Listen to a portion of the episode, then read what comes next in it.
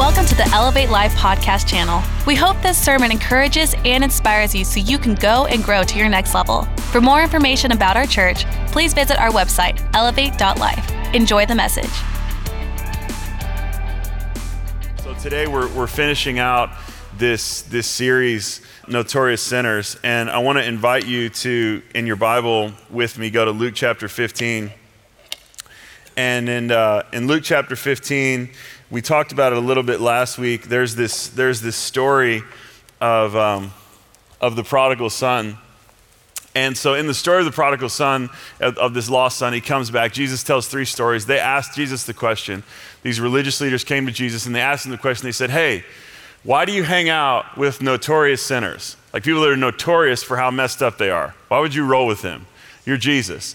And so he the Bible in Luke chapter 15 goes into three different stories, one about a lost sheep, one about a lost coin, and one about a lost son. And so last week we talked about the lost son, and, and the title of, of the talk, my talk last week was The Gospel of the Notorious.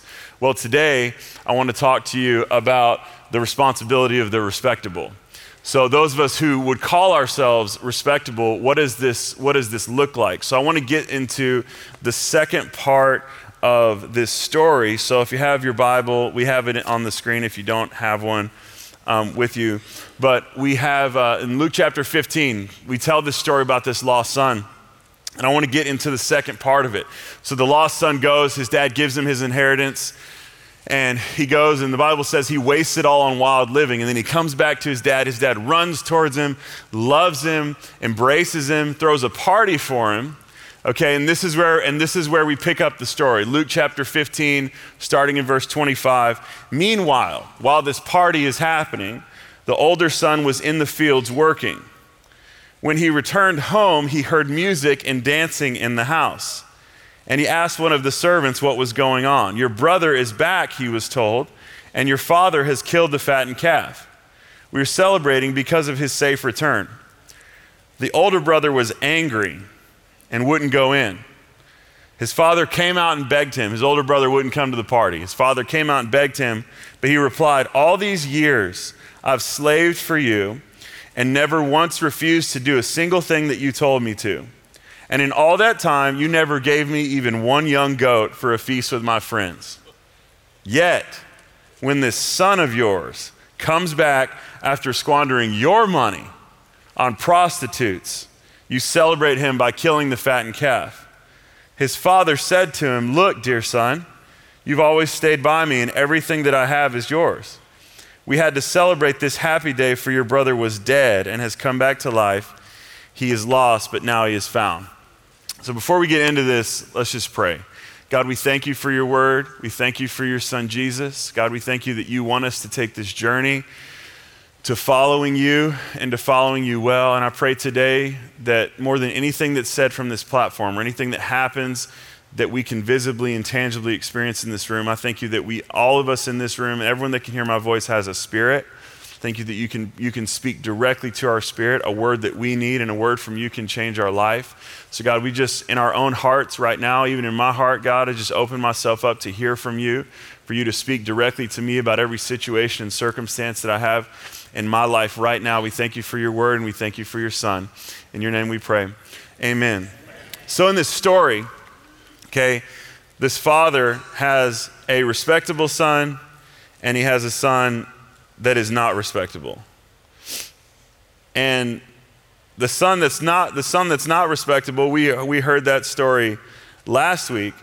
But the son that is respectable, this was his response. So a few years ago, um, we, I had a person who was really close to me that uh, I talked about it a little bit last week.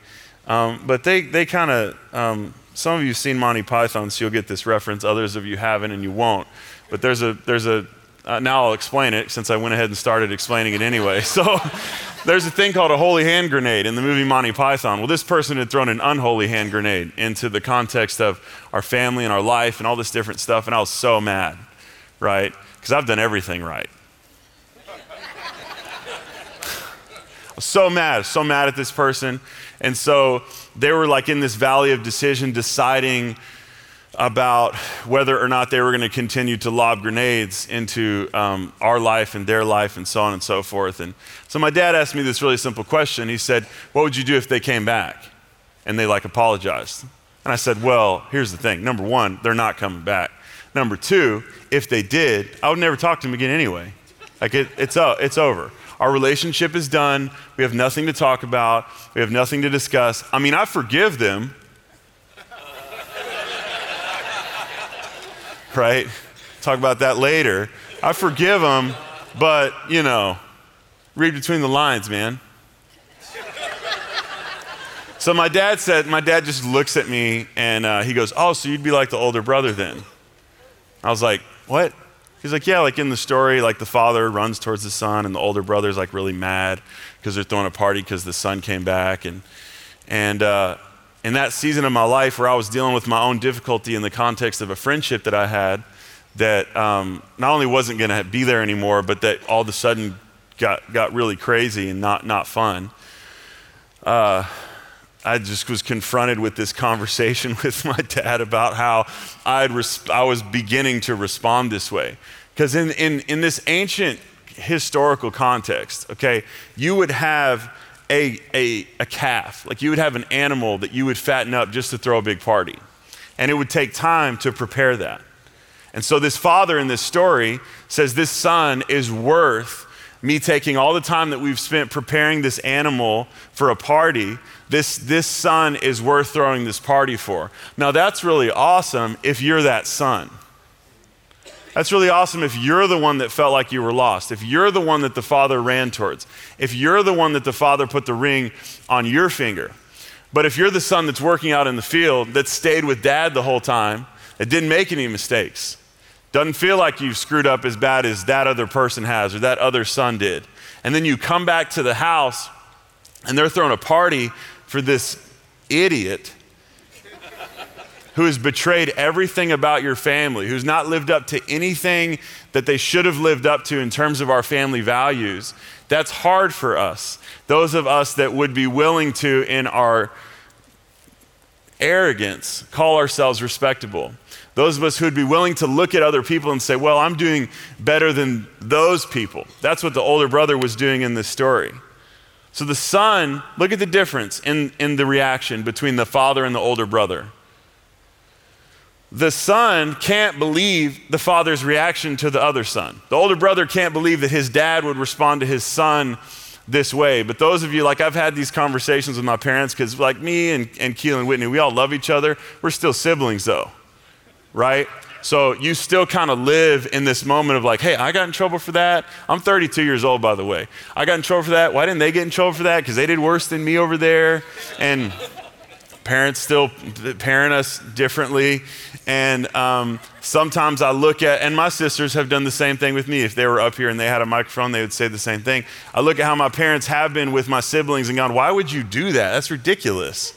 And my dad, my dad or my mom invariably will say, hey, like you'll understand what it's like when you're the parent. So this son only sees, sees his brother through the context of their brotherly relationship, but the father sees the son in the context of this father son relationship. And so, as if you're a parent in this room and you have kids, especially that are older and have made mistakes, you don't ever really look at your children. If you're a good parent, you don't ever look at your children and see what they do. You see who they are and you see who they can be. And, and Jesus, in this story, what he's doing is he's inviting us into this world where we don't look at people at a peer level. We look at people like he looks at them, and we don't see what you do, we see who you can be. So that's the difference between the older brother and the father. So he treated his own brother like he was an enemy, though. He wanted his brother to be treated like you've betrayed our family, which he did. You've wasted uh, in, that, in that story, in, in the context of inheritance, in, in this point in Scripture, what would happen is the older brother would get two thirds of the inheritance, and the younger brother would get one third. Or, or, however many younger siblings, they would split that one third. And so that brother had taken one third of everything his father owned and had just blown it. It's gone, never going to come back. And so the brother is processing through this information. And if you want to talk about someone that's treated me like an enemy, it would be someone who takes something that's meant for me and that's meant to be preserved and just completely squanders it. And so, in the, uh, in the context of the Bible, you know, Jesus talks about this. So, we just read this. So, I want to I wanna look at um, Luke chapter 5 is, is a, a verse. We don't, we're not going to go there right now, but you heard Pastor Clay mention it at the beginning of this series that Jesus said, He doesn't, Jesus said, healthy people don't need a doctor, sick people do. So he's talking about how, in the context of someone being no, notorious, like if you and I in this room today, we feel like we're respectable and we feel like we're doing a good job, that's awesome. You probably don't need grace right now. Probably don't feel like you need that. It's okay. But there's people in the world who need to become healthy, who need someone to step in their world and say, "Hey, you're a little bit sick right now. Let me let me heal you. Let me help let me help heal you." And so Jesus talks about this in the context of even people that we would look at as enemies. So in Matthew chapter 5, and I want you to go there real quick. This is like our main it's kind of our main uh, deal today. Matthew chapter 5, Jesus is talking and he says, "You have heard the law. There's a law it says, Love your neighbor and hate your enemy. But I say, Love your enemies. Pray for those who persecute you. In that way, you will be acting as true children of your Father in heaven, for he gives sunlight to both the evil and the good, and he sends rain on the just and the unjust alike.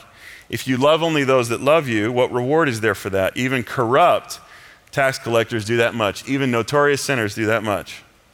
If you're kind only to your friends, how are you different from anyone else?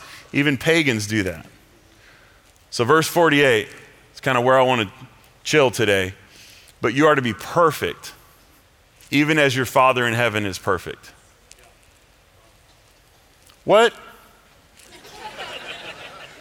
hey, love your enemy. You know, that's hard enough. Jesus. And then you just get into this whole talk on perfection. Um, like, I feel pretty great about myself, but you know, honestly, Jesus, if I'm honest, I don't really know if I can be perfect all the time. So, so let's, let's, let's just take a second and let's define an enemy.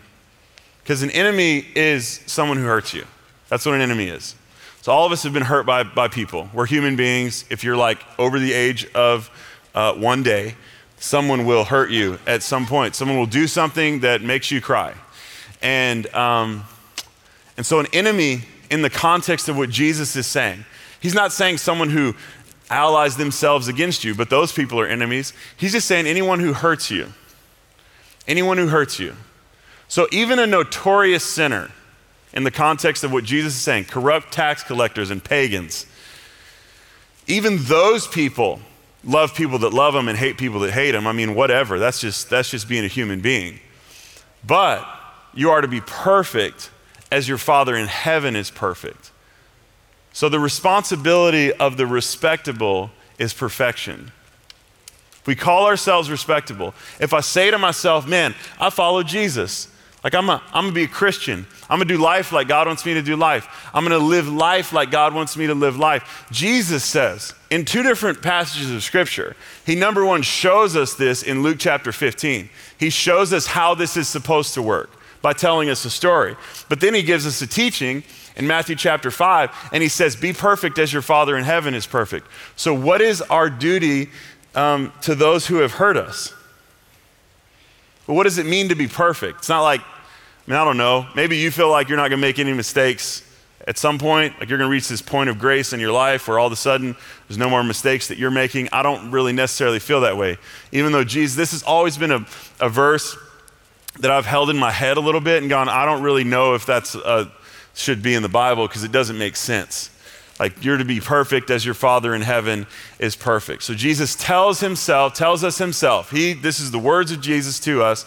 He says, "Be perfect like God is perfect." How how is that possible? So I want to I want to define perfection in the context that Jesus did. And so perfection to be perfect means to means to be mature and to be pure, especially in, in relationship to our love for people.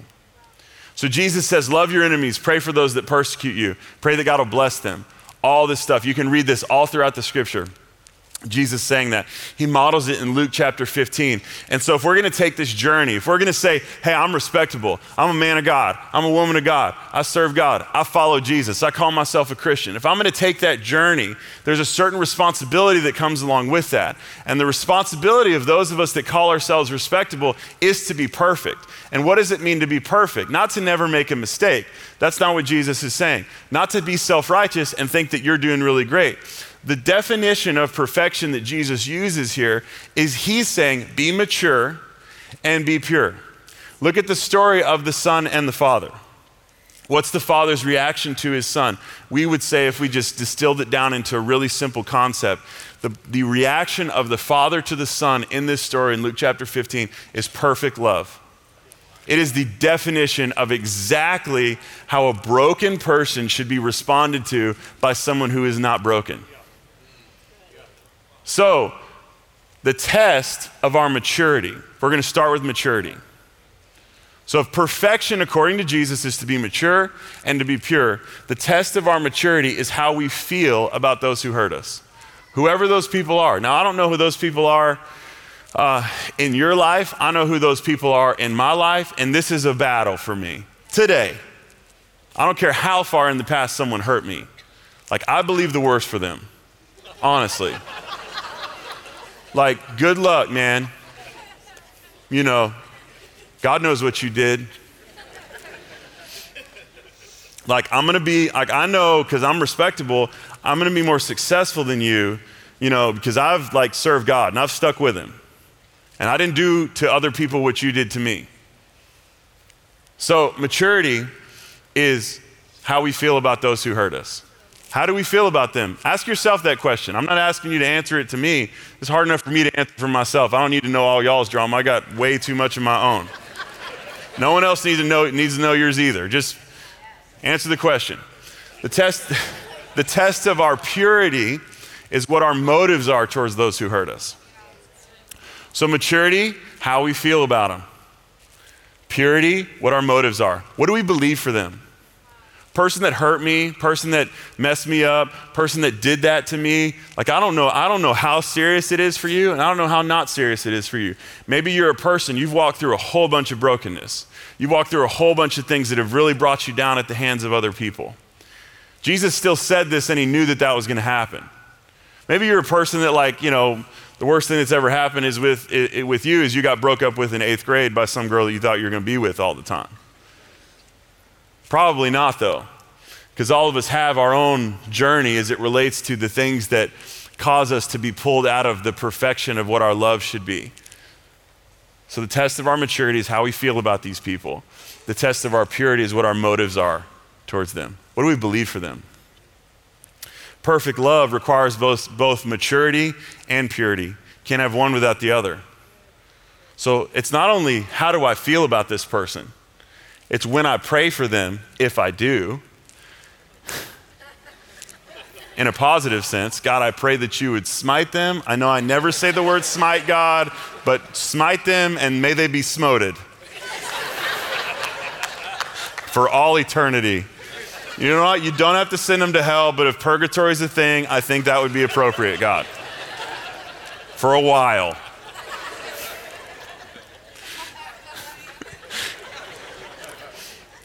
So, to love one's enemies, to love a person's enemies. Now, now I, I just want to be careful about this definition enemy because if you're a Christian, I don't feel like you have the opportunity to call someone a hater.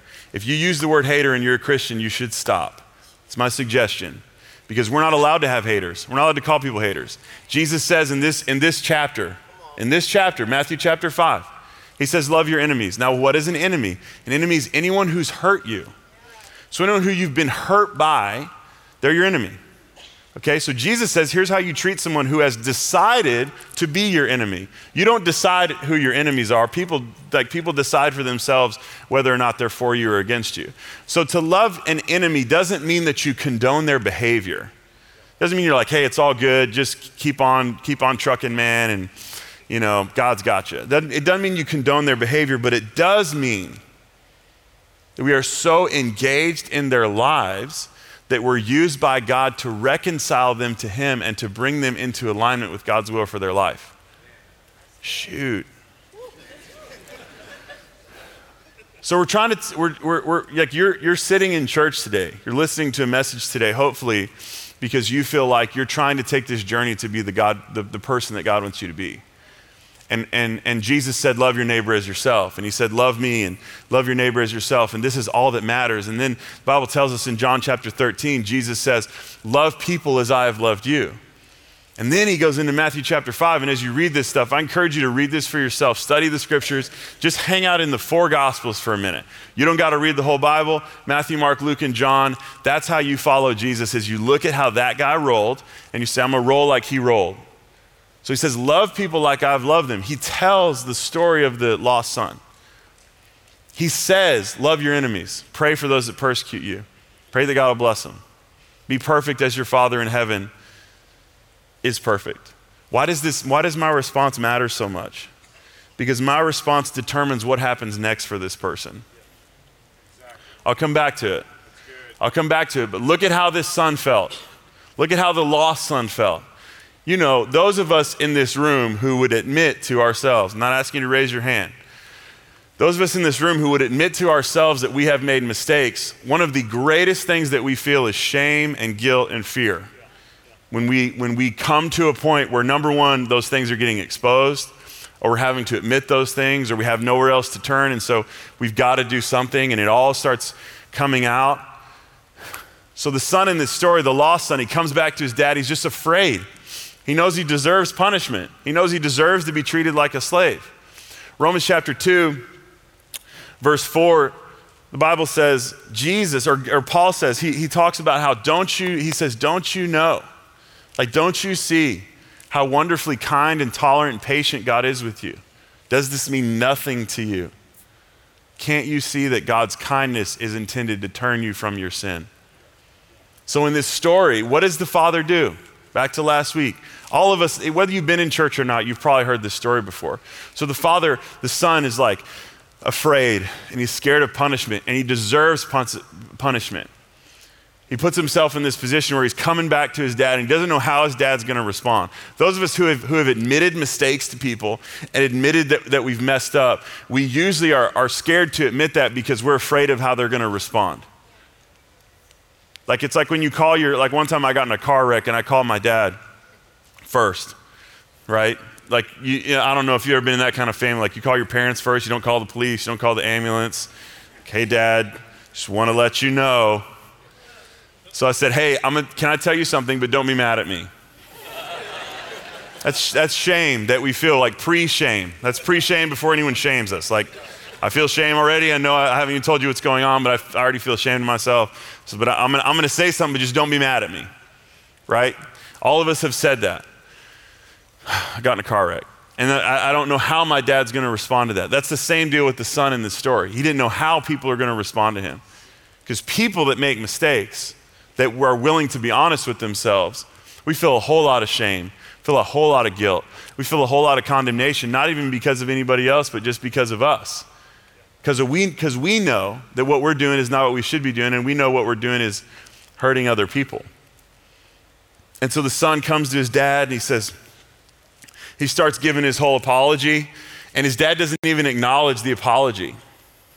His dad's like, hey, let me hug you let me put a ring on your finger. Let me put a robe on your back. I'm not going to shame you. I'm not going to make you feel any worse than you already feel because I don't really need your apology. So, in the context of the way Jesus works, repentance is not an apology. An apology is not repentance. It's not about saying you're sorry. It's not about saying, hey, I'm sorry. That's not what the Father needed from the Son. That's not even what happened in this story. To go back to the lost son, it wasn't like, hey, let's have a sit down and you apologize and I apologize. Um, because perfect love doesn't need an apology. So some of us are waiting, we're waiting for people to apologize. Like, I will love you when you say you're sorry. The son in this story tries to apologize. He's so ashamed of himself, but the father doesn't need his apology. Why? Why doesn't the father need his apology? Because the son's already repented. So, what, is, what does it mean to repent? So, this, in this story, the, word, the, the, the term repentance that Jesus uses is repentance means to turn back. Repentance doesn't mean, hey, like, be sorry for everything. Repentance doesn't mean feel sorry for yourself. Repentance doesn't, doesn't mean like come and grovel and earn everything back. That's not what happened in this story. That's what the older son expected, right? The older son expected that, hey, like, you need to come and you need to, like, kiss my feet, you need to kiss dad's feet, and, you know, I'll probably take you out and beat you up a little bit, and uh, then we'll see in about 10 years whether or not I'll call you my brother again. Like, you need to pay some penance. Penance is a Catholic concept, not really a God concept. So, penance is not a thing that people need to pay if we believe in perfect love. And if we call ourselves respectable, okay, so I'm, I'm, making an assumption today that a lot of us are calling ourselves respectable. So if I call myself respectable, then I have the responsibility of perfect love.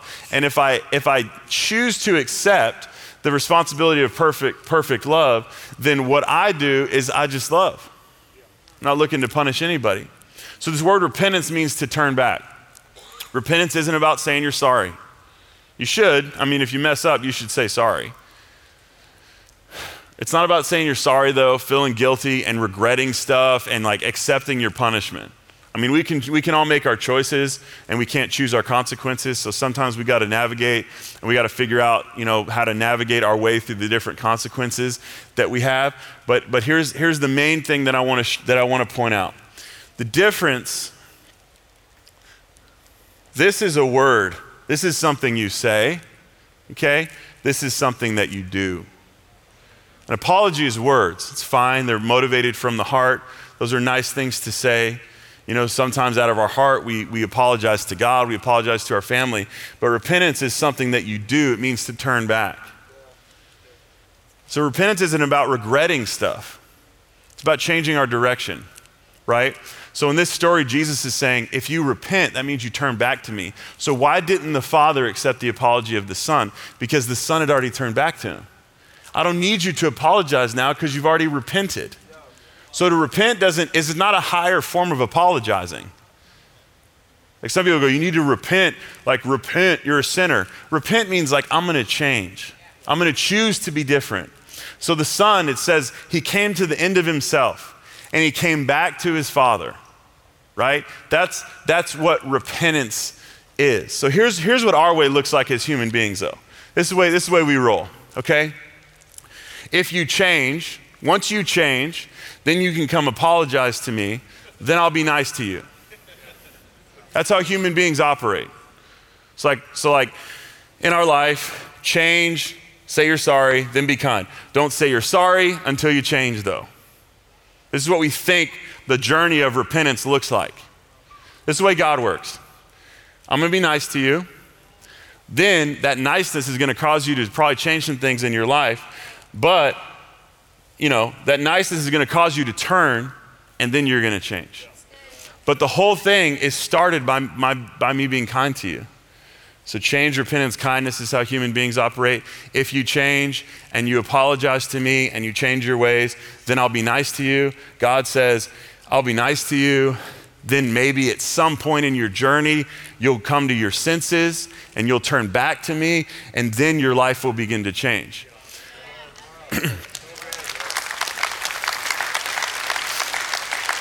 because because here's, here's how it works in God's economy repentance is not what we do in order to be forgiven. Repentance is what we do because we have been forgiven. So, this is how God works. This is how God works. Kindness, Romans chapter 2. Don't you know that God's kindness is intended to turn you from your sin? So very, those are very specific uses of words. Not like your kindness is meant to, don't, don't you know God's kindness is meant to make you apologize? No. God's kindness is meant to turn you back towards Him because this is home. And then, as you turn towards home, as you turn towards your Father and accept the kindness of God, your life will begin to change for the better. But I really, but I really hope that we see this today and we stop and we stop acting uh, like, the, like the older brother. Because the older brother said, if you change, once you change, once I see that you've navigated and fixed everything, then I will maybe accept your apology. Like maybe we can go to coffee, Maybe I can see you, and you know what? It's all your fault, so I'm not going to say anything. I'm just going to sit back and listen, and then you know we'll see how that goes. If I'm gonna be if I'm gonna be nice to you or not. If I'm gonna refriend you on Facebook, unblock you, you know. But then God says, like, do it this way. So, the question that I have is, what are you and I going to do? Because repentance means to do something. The responsibility of the respectable is not like, hey, accept everybody's apology. The response, like you and me all day, we can say, hey, I don't have any issues. I don't have any issues with that person. But for real, I hope they go to hell. and look at them. They look so bad right now. I'm so glad they're not in my life anymore. Oh my gosh, they are a mess. Is that maturity? So, so number one, we can look at the way their life is right now, our enemy, and we can say, oh my gosh, thank God he protected me from ever being around them again. Immature, then, then impure. Not only do, does their life look like a mess, they are headed to a bad place. Yes. Perfect love in this story is what leads the son, here's what I believe in the story of the son. This is a totally made up story. This isn't a real thing that happened as far as we know. Jesus just tells this parable. But in the context of this story, here's what happens. The son knew, like, I know my dad. Like I know, I know, I know no matter how bad I screw up in my life, I can turn towards him because he's for me.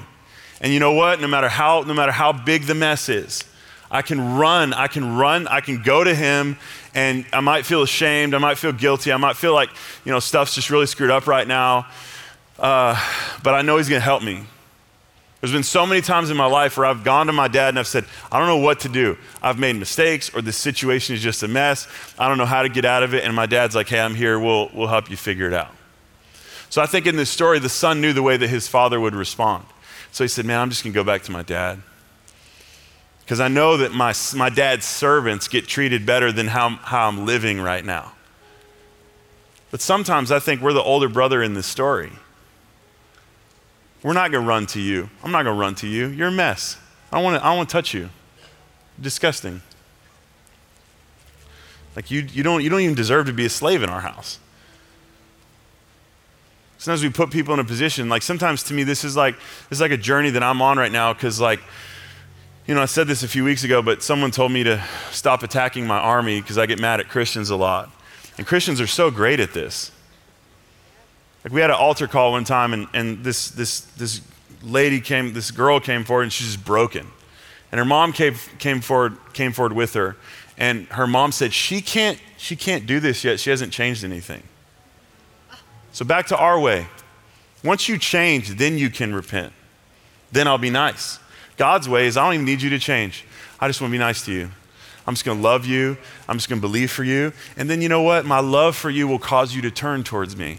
And then as you turn towards me, you will see how wonderful I am and how gracious I am and how much I'm for you. And I'm not and I'm not mad at you. And then as we begin to take this journey with God, some things in our life begins to change because we know that God is for us. Like we know we got this relationship. Could you imagine? Could you imagine if you and I, like if someone hurt us and our, and our response to that was, hey, like, it's all good, man. I love you. What? I just did a really bad thing to you. I know. I'll, I'll have my own journey with that, but just know I'm for you. I'm always going to be nice to you. I'm always going to love you. So these stories that we've told, you know, like in my like this is really great for, for I think for me to just get up and, and teach. Um, but I, I, I, I, I suck at this. So like I'm the person, I'm, I'm like a very cynical person. I want to be nice, I want to be loving, um, but you know what? I'm an introvert, so at the end of the day, I don't need any of y'all. And if you hurt my feelings, if you hurt my feelings, the wall is going up and I have nothing to say to you. We'll never have a conversation again, type thing. That's the kind of person I am. So, so I had this friend that I had for a really long time, and this is, this is a different story than the other guy. So um, I'm messed up. I had this friend that I had for a really long time, and um, for whatever reason, they, they, they hurt me. I was like really mad at them. So don't do this, please. Um, but I, I texted him and I said, look, you need to apologize to me or lose my number. That's pretty much what I said. And uh, so they lost my number, as far as I know. A year to the day later, after we had this, it wasn't even a text conversation. I just sent them a big long text, blew them up, and uh, blah, blah, blah, blah, made them, you know, said all the things they did that were wrong how they dishonored me as a friend. And then uh, I said, You need to come. If, you, if we ever talk again, if we ever talk again, it's going to be because you've apologized. Okay, so never, I said, I will. Ex- ah, I'm remembering this text now, and it's even worse than how I started to describe it. So I said, I expect your response by like 8 o'clock tonight, and if I don't get your text back, I'll know exactly where you stand. That was what I said. Full disclosure. So, you know, never heard anything back from this person. A year to the day, a year to the day later, they, they, uh, I changed my number, right? For a lot of reasons, but also because I didn't, you know, put up a wall. So, this person emails me, saying I don't have my number anymore. They emailed me and they said, hey, I'm ready to talk. And uh, I just basically said, there's nothing for us to talk about. It's a year later. That's the opposite of kindness. Right? When someone, when someone wants to come back to you, and for whatever reason, I mean, I'm obviously afraid too, because I haven't been the perfect friend. Right? So I'm afraid of hearing all the things I did wrong. I don't want, to deal with that. You know, but, but for me, you know, this is years later now, and I like, I need to go have a conversation with that person because like the way I responded to them was not kind. It was like, you know what, reason, season, lifetime, you're out, good luck, go figure your life out. That's not how God wants us to roll. I'm sorry. I'm sorry that that's the way that it works, but I didn't, I didn't make this stuff up. I'm not, I'm not just teaching to you from my opinion. This is a journey that I'm, that I'm personally continuing to take in my life because at the end of the day, what is the point of all of this stuff? I've grown up in a culture, in a, in a Christian culture, um, where, where we've heard, we heard Gandhi say it in the 40s. I love your Christians, but your Christians are so unlike your Christ. And I'm just going to be honest with y'all. I don't want to be that person. I don't want to be a person that reads the words of Jesus, that looks at how he was with people, that hears stories like the stories about this lost son, and then go, Yeah, that's good, Jesus. Thank you. But I'm not going to do any of that, though. I just want to feel good about me. I just want to feel your grace. I just want to feel forgiven. Like, I want to be the respectable son because I feel like that's a better position to, to be in than being a notorious sinner and feeling bad about myself. And then Jesus says, That's awesome, so great, so glad you're respectable now. Now, here's your responsibility be perfect as your Father in heaven is perfect. Perfect love. God says, Please be like me. Like, please be like me. Please be like Jesus. This is the thing. This is the thing in the world that will change the world. This is the thing. If we can get it, if we can get it as his people, those of us who are in this room today that are willing to take the journey to not call ourselves a Christian, not be here in Dallas, Texas, acting like everything's all good, because I've grown up in Christian circles and I was a Baptist before, and now I'm coming to Elevate Life, and whatever this is, I like it and it's cool. Like, if we can just really say, I'm going to have perfect love, this is the thing that will change the world Thing that will, it won't fix everything. You and I will get hurt. We will stay hurt. People will hurt us. But you know what we have? We, we have the, the power of God on the inside of us. This is the journey that God helps us take. While, while he was a long way off, the Bible says, his father ran towards him. And then Jesus says, he tells all these cool stories about God, how wonderful God is. And then he says, okay, like now y'all go do that. No, I don't want to hear that part. I just want to hear about Jesus. Just tell me another story about how much God loves me. Come on. How great am I? How, how great is my purpose? How great is my destiny? Oh, thank you, Jesus. You're so wonderful.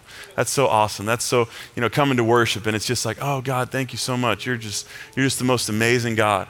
And and and the longer we do this journey, the longer we do this life with God, and the more respectable we become, the more God says, So cool, thank you. Continue to worship me. But now let's love our neighbor as ourselves. Now let's get through some things. Let's get past some things. Because because the truth is, okay, repentance is repentance is an action. And life change is something that happens over a really long period of time. You're not gonna, you're not gonna pray a prayer and then everything get fixed. I'm sorry, that's not how God works. Your emotions are not gonna cease. You're not all of a sudden gonna be healthy mentally. You're not all of a sudden gonna be healthy emotionally. We believe that God can do miracles that way and God can instantaneously restore relationships, um, but that's rare. It's gonna be a whole lot of hard work. It's gonna be a whole lot of internal digging. Like I'm years away from having this conversation with this friend and I feel like, man, I've lived a, I've lived a decent life. I'm years, I'm years past that, and I'm looking back and going, man, that was a mistake that I did that.